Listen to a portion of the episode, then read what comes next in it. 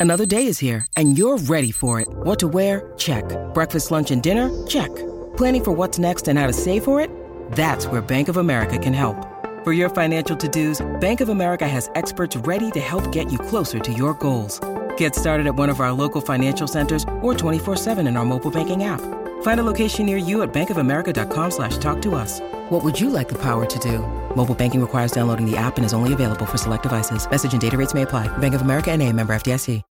When you need mealtime inspiration, it's worth shopping Kroger, where you'll find over 30,000 mouthwatering choices that excite your inner foodie. And no matter what tasty choice you make, you'll enjoy our everyday low prices, plus extra ways to save, like digital coupons worth over $600 each week. You can also save up to $1 off per gallon at the pump with fuel points. More savings and more inspiring flavors make shopping Kroger worth it every time. Kroger, fresh for everyone. Fuel restrictions apply.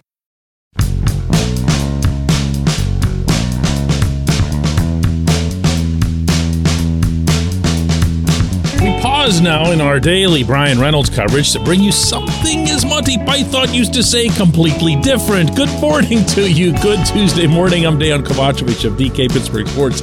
This is Daily Shot of Pirates, a little bit of a different Daily Shot of Pirates. If you're into football and or hockey, I also offer daily shots of Steelers and Penguins where you found this. David Bednar is going to be the closer for this team. No shock there, no surprise. I'm not trying to break any kind of news here. He made it to the All Star game out in LA on merit. He did not have the greatest second half. Never got all the way back from a back injury that just wouldn't leave him alone right through to the end of the season. Was able to finish out on the mound, which was a, a positive, but taking it a whole lot further than that, it wasn't great. However, he's the guy. You don't watch somebody do what he did for you for three months and say, hey, let's have an open closer competition. That doesn't mean, of course, that Derek Shelton will name him closer. Uh, he, he doesn't seem to be wild about that concept as a whole. And I'm not sure he would have named Trevor Hoffman in his prime his closer based on his stance on that sort of thing. But he's at the back of the bullpen. And there are options back there.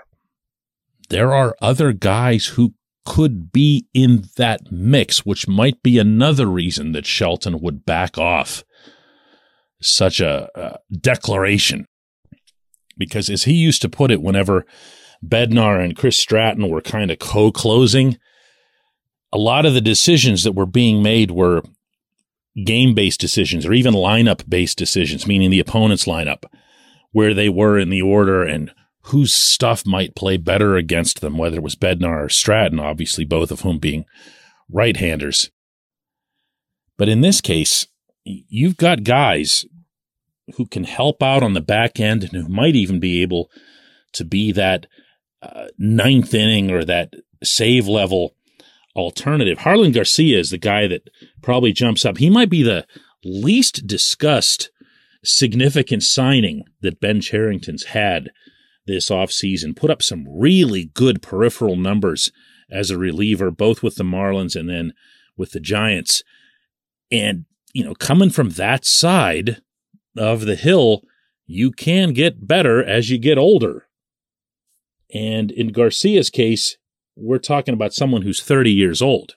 So he's got at least 15 years left in the bigs, right? Colin Holderman's another. He came uh, late last season and showed some good things, sh- some inconsistencies as well. But he's got that kind of material as well. But the one guy I don't want anyone to forget about is Yerry De Los Santos. Uh, I've seen some uh, projections for the Pirates bullpen, you know, general stuff for 2023 that leaves him out completely. And that might be because he's got options uh, or because these other guys have more experience and, and everything else. But uh, I'm sorry. There was a lot to like about this kid. When he was out there, he kind of settled things down. Now, that was mostly eighth inning, but this was someone who also graduated from the seventh to the eighth innings in a big hurry for being a baby faced rookie. And more than that, upon his arrival, the Pirates recognized instantly, and this is to their credit, this is being aware of the clubhouse that you've got, that the other Latin American players gravitated toward him. He's he's got a um, how do I put this here? He's got a little bit of Francisco Liriano to him in terms of his personality. Frankie was not the loudest guy in the room by any stretch of the imagination, but Frankie knew what to say, when to say it, and how to relate it.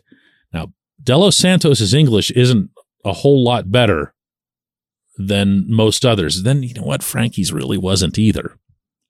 But they still knew how to communicate, how to make sure that the right guys were getting respected the right way, how to explain certain things. And it got to the extent that management saw fit to take De Los Santos on road trips even after he'd been put on the 60 day DL see, I still keep calling it the DL. It's the IL now. 60 day IL and was done for the season. And they still took him around just so that those other players would have someone with whom to communicate and relate, particularly since Jose Quintana was no longer around, having been traded at the deadline. But ultimately, look, this is going to come down to Bednar. There are some schools of thought, I'll put it that way, that Bednar might have been overused this past season. There are similar schools of thought that the same applied to Wil Crowe. You'll notice I have left out of this mix because I didn't like anything, anything about either his performance or his demeanor once he was pushed toward the back end. So, whatever it is that Crowe figures out between now and the next actual game it needs to be something in the fifth, sixth, and no further than that innings. But there's a school of thought that they were both kind of overused a little bit by Shelton, not excessively so, but a little bit, and that it might have contributed to, in Crowe's case, wearing down, although he denies that, and in Bednar's case, getting hurt a couple of times in a couple different ways. Maybe, maybe not. There's really no way to know that for certain. Really, there just isn't. But what we do know is that Cherington's built up a bullpen that has, in addition to a lot of back end type potential, which is my primary focus here today, different types of stuff from different angles from both sides of the hill. And that hasn't really been the case over the last couple of years. If you think back to some of the bullpen compositions that Shelton's had to deal with, and I somehow got through an entire segment on the bullpen without mentioning Duane Underwood and how Duane Underwood was protected through everything and somehow will still be coming back next season. I guess the rubber arm, man, that'll get you everything in baseball. The rubber arm. When we come back, J1Q.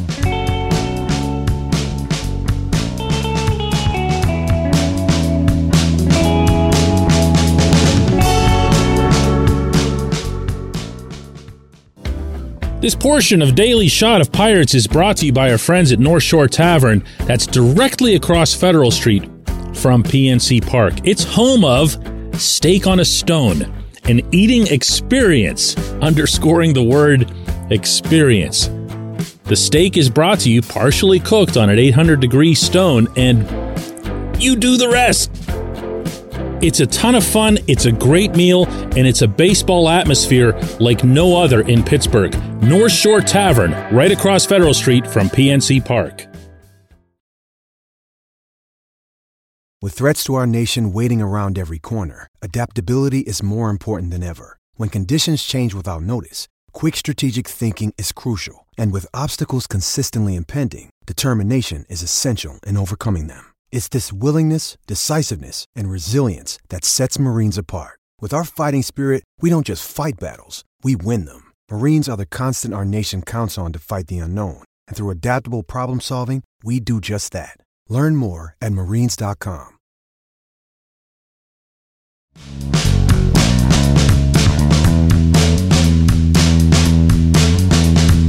Today's J1Q comes from Oren, who says, DK, I think it's quite telling when an administration changes its philosophy three years in. What are they spending this year on veterans? Like 30 million? They could have done this the last two years and still not blocked any kids. They didn't save any money with the intention of using it when they, quote, get better, end quote. Did this change come from the general manager? Did it come from above? Is the GM running scared or what? Well, Orrin, I've got all kinds of little theories as to what's happened over this past month or so but I'm going to start with this. And I'm apologizing in advance to anyone who's tired of hearing this, but the punt isn't off yet. the perception of the punt has certainly been diminished, and successfully so, I might add, by the Pirates, in large part because of Andrew McCutchen. But if Kutch were just some other 35, 36 year old outfielder with the exact same 2022 credentials coming to Pittsburgh wouldn't have wouldn't have made even a dent in anything. And I'm saying that with immense, overwhelming respect for Kutch. I'm just talking about the baseball player and when he'd be coming here. No one would even know. You know, he'd be just another guy who'd be seen as outfield depth you know? But Kutch being who he is and perceptions being what they are, this is what we now have. Everyone's just presuming that the big punt is over. It's not. It's not. The punt is over when they start actually competing and making decisions that have everything to do with winning the game that's right in front of them. That can involve, let's say, for example, Endy Rodriguez just lights Bradenton on fire, just murders the ball, just slams the cover off of it. The decision that you make, if you're not punting, is that Endy makes the roster. And from there, Austin Hedges is his backup. That's the decision that you make. And actually, you make it really without hesitating. Maybe you send him down for a week, meaning Endy, or you find some other point in the season when you can do that so that you don't allow him to become a free agent in six years. But for the Super 2 stuff, for the arbitration stuff, uh uh-uh, uh sorry, you've saved enough money. And you bring up the point yourself regarding the money. You say, well, why couldn't they have done this the last couple of years? What comes back to you, meaning from the team, is that, well, they needed to keep the payrolls low so that the payrolls can be a lot higher in future years once they're ready to compete. Okay, that sounds really good. But guess what? That's not happening, as you correctly stated in your entry. It's just not. This payroll, this one we're talking about right now, won't get to 100 million. Okay, so let's keep a perspective here. When the Pirates made the playoffs, 2013 to 15, and for one additional year, 2016, the payroll crossed into 100 million, where it had never been before for this franchise. That was almost a decade ago. And since then, Major League Baseball's overall revenues have ballooned. They've multiplied many times over. And the Pirates are one of 30 beneficiaries of that. In fact, they're one of the bigger beneficiaries of that because they get a much bigger revenue sharing check than most other teams. Have you seen a $100 million payroll? Nope. What you've seen is some guys were lost, some guys were replaced. And one of the guys who came in to do the replacing, awesomely enough, was Kutch. And that changed the perception. I don't even remember what you asked now. Let me let me look back at your original question here. Oh, you asked if the GM is running scared. No, of course not. Uh, that's just not the Nutting way. And I don't know that Cherington would or should have any reason to be scared of anything. I have a thought on this as to what happened a month ago. I'm not prepared to share this with you. I, I hate doing that kind of stuff because I, come on, man, tell us. You just, you already said this much. I'm not there in terms of verifying it yet, but I think I know what happened. And I do think it came from above. I appreciate the question. I am sorry for that really lame little tease there at the end. Let's do this again tomorrow, presuming you don't now hate me. thank you